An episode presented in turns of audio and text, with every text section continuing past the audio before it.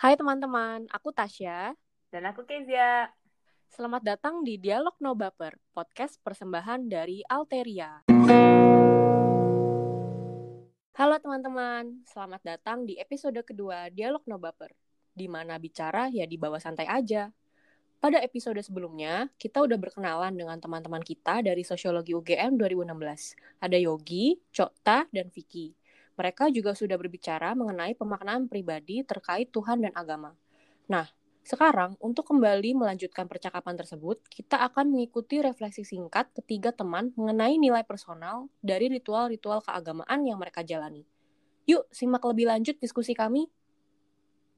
Uh, tadi kan kita udah ngomongin uh, hal-hal yang bisa dibilang metafisik ya, kayak sesuatu yang abstrak uh, dan juga sesuatu yang mungkin istilahnya bisa dibilang sangat personal nggak sih? Karena itu adalah bentuk uh, refleksi dari teman-teman masing-masing. Nah, sekarang kita masuk ke ranah lebih apa ya, istilahnya ritualistiknya dari agama itu sendiri. Nah, kalau misalkan dalam agama teman masing-masing nih, sebenarnya big teaching dari agama teman-teman masing-masing itu apa menurut teman-teman? Hmm. apa ya? Sebagai orang yang tidak taat. hmm. Sweet, sweet. Siapa dulu? Oke. Dari aku aja lah. Ya, cepatlah. Ngeri. Jadi uh, di Kristen hmm? itu uh, baik Katolik maupun Protestan uh, mengikuti ajaran Kristus lah. Hmm. Gitu kan. Dan dulu Kristus itu kan punya murid gitu kan. Dia punya 12 rasul di mana mereka selalu bersama. Dan di dalam kitab suci itu ada uh, salah satu kitab yaitu kitab uh, kisah para rasul. Hmm. Jadi kalau menurutku ya big teaching di Kristen baik Katolik ataupun Kristen itu hmm. itu soal komunitas hidup bersama. Bagaimana kita, hmm. bagaimana apa yang menjadi apa yang menjadi milikku dalam milikmu juga karena semangat para rasul itu yang kita bawa sampai sekarang. Bahwa kita berkumpul bersama memuji Tuhan itu menunjukkan bahwa kita punya solidaritas. Kita kuat kalau kita bersama gitu loh. Hmm. jadi menurutku big teaching di Kristen itu yaitu komunitas hidup bersama saling berbagi apa yang menjadi punya ku adalah milikmu juga gitu. Hmm. bukan berarti bahwa istriku adalah istrimu juga. Lucu nih kiainya tapi poinnya itu adalah bahwa kita hidup itu untuk saling untuk saling memenuhi kita juga hidup itu untuk orang lain gitu loh. Jadi hmm. kehadiran kita itu adalah sebagai alasan untuk orang lain juga hadir gitu. Aja gimana ya? Kehadiran hmm. kita melengkapi kehadiran orang lain gitu. Jadi kita saling melengkapi gitu. Jadi menurutku hmm. big teaching di Kristen itu itu sih solidaritas, kebersamaan, hidup komunitas lah. Karena kita hmm. bahwa dalam dalam satu tubuh atau dalam satu gereja, kita kan menyebut tubuh Kristus adalah tubuh gereja gitu kan. Secara hmm. adalah gereja. Di hmm. dalam gereja itu kita bersatu. Kayak gitu sih, sepahamku kayak gitu oh. kayak semangat kebersamaan, semangat yang dibawa para rasul, pesan-pesan yang mereka buat itu untuk sebagai spirit bagi kita juga untuk yang mengikuti Kristus dan mempercayai Kristus lah kayak gitu. Hmm. Hmm apakah ini bukti bahwa Yesus seorang seorang sosialis? ya, sebenarnya kalau kita pengen meng, ya, itu terlalu jauh sih, tapi sebenarnya itu bisa dikaitkan sih sebenarnya. Karena Yesus sendiri aja itu dia merelakan dirinya, ini bahasa teologisnya. Yesus itu hmm. merelakan dirinya untuk tubuh dan darahnya itu untuk rasul-rasulnya menjadi menjadi korban lah, menjadi kurban untuk keselamatan manusia gitu lah. Jadi spirit itu juga dibawa dibawa oleh para rasul untuk bagaimana kita bersama-sama gitu. Kita punya hidup sebagai satu komunitas. Kita hidup sebagai satu, satu saudara gitu. Kita punya kita lahir dari satu tubuh dan satu darah gitu. Anjay. Gila gila gila gila. Luar biasa. Luar biasa. fix. Mantap kali lawa. kali lawa. Merinding aku aduh. Gimana gimana? Kalau Yogi dan Cota? Oke aku nangkep poinnya. Big teachingnya kalau di Hindu tuh mungkin kalau aku bilang ini ya keseimbangan hmm. uh, tentang alam yang berbeda itu. Jadi kalau dari Hindu sendiri kita selalu diturunin uh, berbagai ritual, berbagai, berbagai macam ritual kayak entah ada mediumnya kayak yang upacara-upacara gitu atau mantra-mantra gitu kan. Cuman tujuannya itu sebenarnya buat kayak menemukan keseimbangan antara dua alam yang berbeda ini. Jadi dari manusia ke Tuhan, ke alam, dan juga ke mungkin roh-roh lain gitu.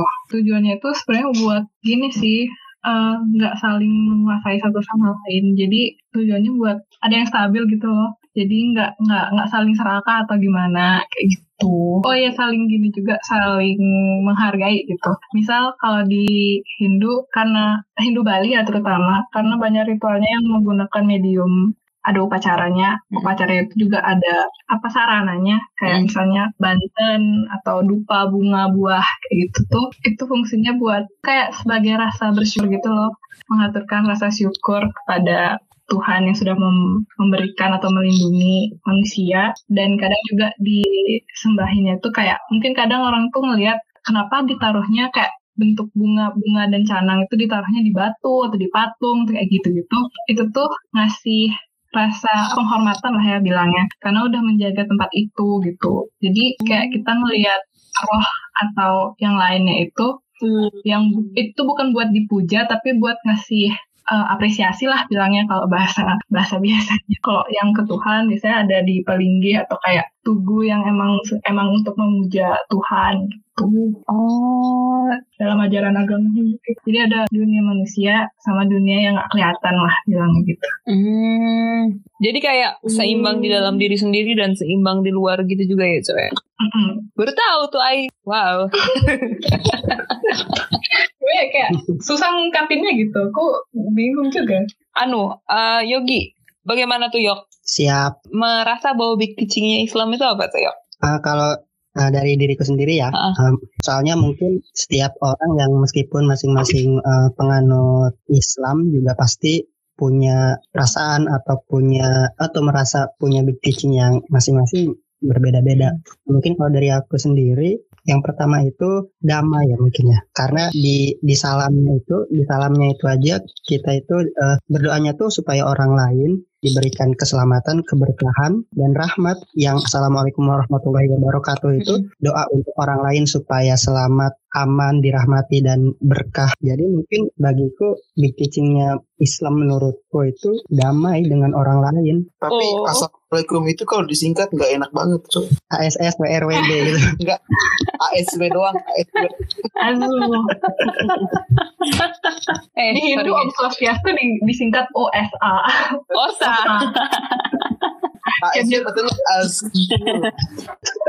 nah itu yang pertama, yang kedua itu soal mungkin ini agak agak relevan sama yang diutarain Cokta sih tadi soal menjadi uh, rahmatan lil alamin atau rahmatan lil alamin itu kalau diterjemahkan bisa dalam arti menjadi rahmat bagi seluruh alam. Dan rahmat itu bukan artinya menguasai. Kadang kan orang orang kan menerjemahkan kualitas penguasa dunia ya penguasa menguasai bumi alam-alam dan segalanya menjadi pemimpin bagi makhluk hidup dan lain sebagainya tapi kalau di Islam itu ada kita itu diciptakan itu sebagai rahmatan lil alamin sebagai rahmat bagi hmm. rahmat hmm. bagi seluruh alam nah, nah rahmat itu eh, sebetulnya di, diartikan bukan sebagai penguasa uh, yang berkuasa uh, atau yang paling menguasai alam tapi rahmat itu lebih apa ya lebih cocok diterjemahkan sebagai mungkin sebagai penjaga berkaitan dengan alam di duniawi ya. Nah, uh, terus ada juga di di Islam itu yang uh, mungkin ya menjadi salah satu teaching yang paling paling apa ya paling kuat ya manusia itu sebetulnya sementara di hidup di dunia itu. Nah, ini berkaitan dengan kalau bahasa teologisnya berkaitan dengan konsep apa eskatologis Islam. Jadi hmm. uh, apa pun yang kita perbuat di dunia ini ya akan mendapatkan ganjaran atau balasan di di akhirat kalau bahasa Islamnya di dunia di dunia setelah kehidupan ini. Jadi hmm. ya perbuatan-perbuatan baik kita selalu disandarkan untuk ganjaran di hari akhir. Hmm, oke okay, oke. Okay. Uh, eh, konsepnya sama seperti yang hukum karma yang tadi Cota bilang ya berarti ya. Walaupun satu mungkin kayak timbal balik, tapi kalau yang ini nanti apa yang kamu lakukan di sini akan kamu bayar di akhirat kayak gitu nggak sih yuk? Ya, serem sih. Hmm. serem sih. Bayar-bayar gitu. Uh, sebelum lalu ke drone nih dengan pertanyaan-pertanyaan yang sangat-sangat berat ini. aku ini kok cuman pengen nanya satu pertanyaan lagi deh buat yang konsep uh, ritual. Sebenarnya buat teman-teman sendiri nih, ritual itu dalam agama kalian masing-masing ya. Maknanya tuh apa sih? Kayak ritual itu kenapa sih harus kita lakuin? Karena kan kadang-kadang ritual ya ritual. Kayak kadang uh, sesuatu ritual itu juga maknanya agak abstrak. Dan kenapa sih kita harus melakukan ritual? Ritual-ritual agama kita. Buat kalian itu mengapa dan maknanya apa? Kalau aku buat say thanks aja Makasih ya. Makasih ya. Tapi kita, hmm, tapi kita okay. Tuhan tuh pengertian banget sih. Dia ngertikan kita Senin sampai Sabtu tuh sibuk pasti ya udah deh minggu aja nggak usah setiap hari. Aku tersinggung. Iya. aku juga tersinggung nih. Banyak banget loh dalam sebulan ada berapa tuh hari suci. Itu fleksibel banget ya kayak ya udah kalau mau ya udah. tapi hari Minggu wajib ya. Ini apa nih oprek nih? ah, advertising Kristen. Mantap. Gold glory gospel.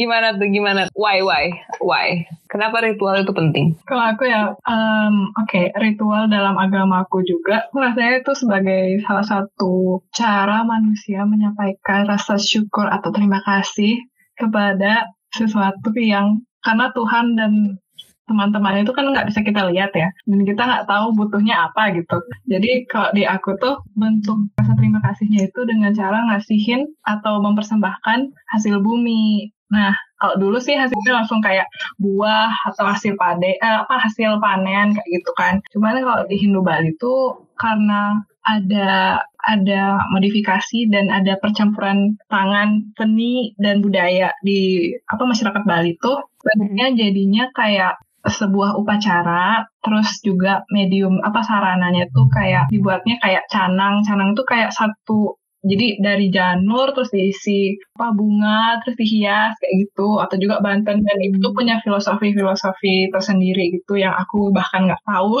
apa saking banyaknya. Manusia sebagai apa ya yang maksudnya manusia untuk menunjukkan rasa terima kasihnya pada sesuatu yang gak kelihatan itu ini bentuknya gitu hasil bumi yang dimodifikasi gitu. Rasa syukur rasa terima kasih gitu. Sih menurutku ritual itu terhadap uh, sosok yang membantu atau melindungi yang dipercaya dan juga mereka yang bertanggung jawab atas apa yang di luar nalar manusia gitu. Sekaligus juga ritual itu juga bentuk rasa terima kasih kepada hal-hal yang selain Tuhan ya kayak pada alam juga pada leluhur juga itu sih dan sekaligus juga minta buat selalu dilindungi gitu. Hmm, jadi kayak ya aspek tanda terima kasih ya. Mm Oke. Okay. Kalau misalkan uh, untuk Yogi dan Vicky? Kalau aku ya uh, soal makna ritual bagiku ya berarti ya. Mm. Terus terang kalau makna ritual bagi diriku pribadi itu lebih ke penyerahan diri itu lebih cenderung uh, merasakan kayak menyerahkan diri kepada yang mengatur menguasai segala kehidupan. Itu karena juga penghormatan rasa rasa bersyukur. Sama kayak cok rasa bersyukur atas uh, segala nikmat yang dianugerahkan penghormatan juga. Nah ini yang yang yang aku suka tuh ada beberapa beberapa tuntunan ritual. Misalnya kayak dalam beberapa riwayat juga di, dianjurkan untuk melaksanakan sholat di tempat-tempat yang hmm. spesifik kayak uh, melaksanakan sholat di Bethlehem, melaksanakan sholat di tempat-tempat suci uh, orang hmm. Yahudi dulu, uh, Nabi Musa alaihissalam sebagai penghormatan kepada para rasul. Nah kalau bagiku sebetulnya sih nggak jauh ke situ, jadi aku kenapa masih berusaha untuk tetap memegang ritual tuh, terutama hmm. sholat ya, sholat lima lima waktu itu ya salah satunya sebagai ya rasa syukur atas apa ya atas nikmat itu hmm. pun uh, susah sekali apa me melaksanakan ritual secara khusus, secara hmm. ikhlas gitu ya. Hmm. Pasti Iya iya benar. Dalam diri sendiri ya, dalam diriku sendiri ya keterpaksaan itu jelas memang ada kayak lagi sholat pikiranku ke skripsi, lagi sholat pikiranku ke apa gitu. I feel you. Sebetulnya kan itu kan ya aspek keterpaksaan dalam diriku ya masih sangat hmm. besar itu perlu diakui bagiku tapi uh, elemen uh, rasa syukur itu masih yang menjadi pendorong utama hmm. sih berkaitan dengan sota lah ya rasa hmm. ingin berterima kasih dan ingin mengungkapkan rasa syukur ya masih dalam satu segmentasi yang segmen yang sama gak sih bisa dibilang uh -uh. Oh oke okay. terima kasih Yogi nah Bapak Vicky nih bagaimana Pak apakah sama dengan teman-teman yang lain Sepertinya jawabannya hampir sama sih. Kayak ya ya ungkapan rasa syukur, ungkapan terima kasih sebenarnya. Tapi sama kayak Yogi juga tadi, kita yang hari Minggu aja kadang masih terpaksa gitu loh. Hmm. Yang cuman sekali seminggu karena Senin sampai satu itu sebenarnya kan Mm-hmm. Kamu bisa, kamu harus tetap punya waktu untuk melakukan itu. Tapi kan kadang orang memilih untuk ya hari Minggu aja gitu sekalian hari Minggu gitu kan. Mm-hmm. Karena ya hari yang kita semua udah siap itu kan sepertinya hari Minggu yang hari cocok gitu loh. Tapi sebenarnya kalau menurutku ya ritual atau prosesi tertentu di agama itu kan sebenarnya punya sejarahnya gitu loh, punya historinya dari dulu gitu. Kan dulu ya Nabi Abraham atau apa pun itulah nabi-nabi dulu itu ketika mereka mengucapkan syukur mengucapkan terima kasih kepada Tuhan mereka mempersembahkan kurban gitu loh. Hmm. entah itu hewan entah itu kebiasaannya kebanyakan hewan sih kebanyakan hewan. Itu dipersembahkan kepada Tuhan gitu. Itu sebagai bentuk rasa syukur. Lalu pattern itu diadaptasi dalam bentuk yang ada sekarang lah. Terus bertransformasi terus mengalami perubahan. Hmm. dan kalau yang kita kenal sekarang di Katolik itu ritual salah satu ritual itu adalah misa. Itu salah satunya adalah misa. Hari Minggu itu atau setiap hari pun ada sebenarnya. Hmm. jadi di dalam misa itu pun juga ya, ketika kita bersyukur lalu kita mengakui kesalahan yang telah kita buat lalu kita memuji Tuhan karena Tuhan bersedia mengampuni dosa-dosa kita lalu kita istilahnya itu mendengar nasihat dalam bentuk bacaan kitab suci dan segala macam itu kan bagaimana untuk kembali mendekatkan atau mengingatkan kita bahwa Tuhan itu ada dan dua Tuhan itu selalu setia apa istilahnya membantu atau hadir untuk kita begitu lalu dalam Katolik juga kan ada uh, sakramen Ekaristi di mana kita menerima Tuhan Yesus menerima roti dalam hmm. Menerima roti yang sudah diberkati dan ya dipercaya sebagai bentuk dari tubuh Kristus gitu. Jadi orang melakukan ritual atau saya melakukan ritual itu ya lebih kepada bentuk terima kasih benar, bentuk terima kasih bahwa Tuhan sampai dengan sekarang ini masih masih beserta kita lah. Banyak hal yang yang Tuhan telah kerjakan untuk kita gitu. Masa kita nggak bisa ucap terima kasih gitu sama Tuhan gitu. Masa yang cuman sekali seminggu aja nggak bisa terlalu juga sih alasanku tetap mengikuti ritual sampai sekarang sih. Ya karena itu. Tapi sekarang karena corona ya jadi sebuah pertanyaan menarik muncul menyinggung corona. Uh, apakah ada uh, pergeseran-pergeseran dari uh, bagaimana kalian uh, melakukan ritual. Maksudnya kayak kalau uh, Kristen kan yang gereja di rumah, terus kayak mungkin uh, aku nggak tahu kalau misalkan yang Muslim ataupun yang Hindu. Uh, kalau uh, teman-teman gimana tuh? Pergeseran-pergeseran apa yang terjadi uh, dengan pelaksanaan ritual uh, ritual-ritual teman-teman uh, memasuki masa corona?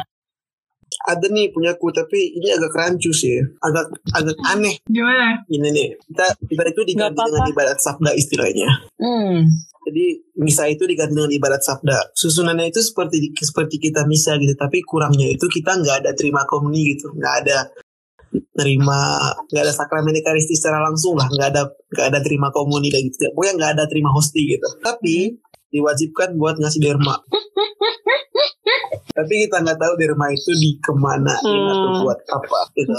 Uh, sebenarnya yang aku pengen mention itu adalah jangan sampai ini ini ini uh, out of the context mungkin ya tapi jangan sampai corona itu menjadi medium untuk melakukan sesuatu yang berkedok agama gitu, gitu. tapi ya pergeseran itu pasti ada sih kita merasa aneh aja gitu tiba-tiba orang tua kita khususnya bapak ya dari tiba-tiba dia yang harus memimpin ibadat sabda kayak berasa jadi imam gitu kayak uh atau ya kalau kalau di Katolik gitu sih diganti sama ibadat sabda oh. Tapi prosesinya itu persis kayak misa tapi nggak ada terima komuni aja kalau misalkan Cokta sama Yogi? Kalau aku ya yang ku yang lingkunganku lakuin hmm. itu mungkin sama ya.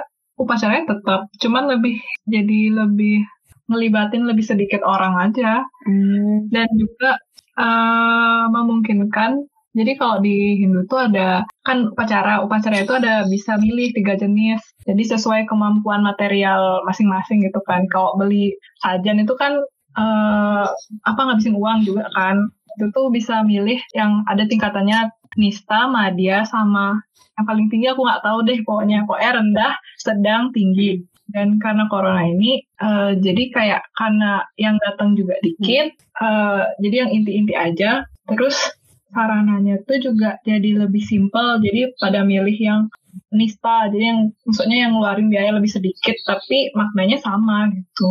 Jadi nggak jor-joran lagi. Biasa orang Bali gitu sih, kalau misalnya ada upacara pasti ngundangnya banyak-banyak, terus upacaranya pasti jor-joran gitu. Kok sekarang malah jadi lebih sedikit, jadi nggak gengsi gitu loh buat milih apa upacara yang jenisnya nista atau yang tingkatannya biasa aja gitu. Karena yang dikit juga yang datang siapa yang mau dipamerin gitu.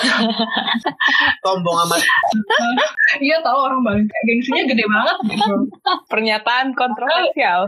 Padahal, padahal sama aja gitu. Kalau beda gitu loh sama Hindu yang Hindu Jawa tuh lebih pentingin esensi upacaranya gitu. Jadi apa pun sarananya yang penting maknanya nyampe gitu kan tujuan kita tuh nyampe. Hmm kalau di Bali itu mungkin karena bersaing juga ya gininya seninya jadi kayak lebih apa ya gengsi gitu loh ngelihatnya eh kok kecil sih pacarannya kok biasa aja sih gitu. hmm. apalagi buat orang-orang yang itu yang punya kasta tinggi biasanya kayak gitu hmm.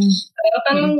yang punya kasta tinggi nggak semuanya orang kaya gitu kan hmm. tuh jadi kadang agak maksain tapi karena corona ini jadi banyak juga yang milih buat oh yaudah yang sederhana aja gitu hmm salah satunya ya potong gigi. Hmm. Nah itu tuh kayak upacaranya itu fungsinya itu uh, filosofinya itu untuk uh, menghil ah, ya mengurangi lah enam sifat buruk dalam manusia gitu hmm. ketika dia udah akil balik. Jadi kalau udah akil balik dia dianggap udah dewasa gitu kan. Terus untuk me menjaga atau mengurangi sifat-sifat buruk. Sebenarnya fungsinya udah udah buat itu aja. Terus uh, upacaranya nih bisa milih uh, tingkatannya mau yang kayak biasa aja jadi kayak kalau yang paling biasa tuh kayak cuman ke tempat pendeta hmm. terus langsung potong gigi di situ nah ada juga yang dia mungkin dia di dia tempatnya di rumahnya sendiri terus ngundang yang nggak terlalu banyak orang ada juga yang benar-benar paling tinggi itu kayak pacarnya besar meriah megah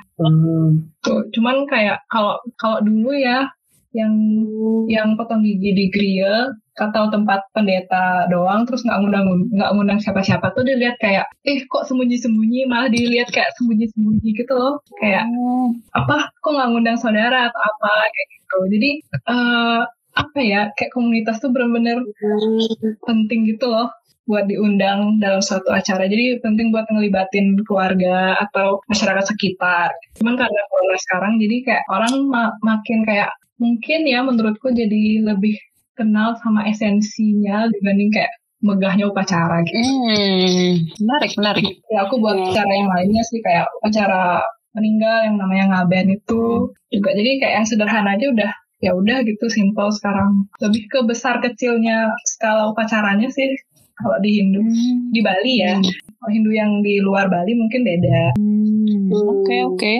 menarik cok menarik jadi kayak malah ada semacam kalau Vicky tadi kan kayak ada perasaan-perasaan aneh kan karena uh, dia mundur ke misalnya sesuatu yang biasa dilaksanakan secara institusional dan besar kayak masih mundur mundur ke dalam keluarga nuklir gitu kan ya. Nah, kalau misalkan cowok kan kayak jadi malah ada sifat reduksinya gitu ya cok ya. Hmm. Ah Yogi gimana nih ah? Kalau aku pribadi sih mungkin uh, apa ya umat Muslim tidak terlalu apa ya tidak terlalu signifikan uh, berubah ya.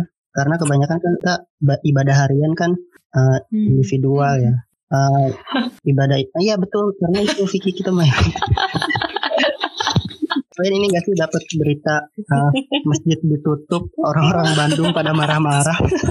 Jadi masih ada mungkin sifat-sifat fatalis yang uh, beranggapan nggak usah takut dengan corona takutlah kepada Allah Subhanahu Wa Taala. Cuman kalau uh, ibadah-ibadah kolektif kayak sholat sholat Jumat itu ya uh, masjid terbatas uh, kapasitas uh, 50% atau uh, 25%. Kalau tempatku itu kan orang-orang kan emang maksudnya uh, kesadaran atau ketakutan akan corona itu kan nggak terlalu gimana gitu kan ya. Mm-hmm. Nah, bupati atau orang-orang penting di pemerintahan itu yang ngomong atau ngeluarin instruksi untuk pakai masker, cuci mm. tangan dan segala macamnya itu orang-orang tuh pada pada nggak ngikut gitu loh. Mm. Tapi giliran romo, pastor atau uskup yang ngomong langsung kayak langsung ikut gitu. Jadi bupati nggak ada pengaruhnya gitu kalau masih di bawah uskup lah kuasanya. Oh, iya ya, kayaknya segitu sih. Iya memang. Tapi orang lebih ngikut kalau Romonya ngomong gitu loh. Hmm. Kalau Romo ngomong, mereka lebih lebih lebih peka gitu loh. Lebih lebih lebih cepat sadar kalau yang ngomong itu Romo. Jadi kayak hmm. istilahnya uh, agama itu tuh merupakan sesuatu yang lebih kuat mengikat dibandingkan pemerintah. Nah, jadi itu teman-teman, episode kedua dari Dialog No Baper. Tadi, kita sudah bicara mengenai pemaknaan personal ketiga teman kita, mengenai ajaran besar agama mereka, ritual keagamaan, serta pergeseran makna ritual yang terjadi akibat pandemi. Kami berharap episode ini bisa memantik diskusi mengenai topik tersebut buat teman-teman semua. Selanjutnya, di episode ketiga, kita masih akan ditemenin Vicky, Yogi, dan Cokta untuk berbincang lebih jauh mengenai bagaimana agama itu berperan dalam kehidupan bermasyarakat. Episode ketiga ini sekaligus akan menjadi penutup dari keseluruhan topik pemaknaan agama yang kami angkat di bulan ini. Jadi, tunggu tanggal mainnya ya. Sampai jumpa di episode ketiga.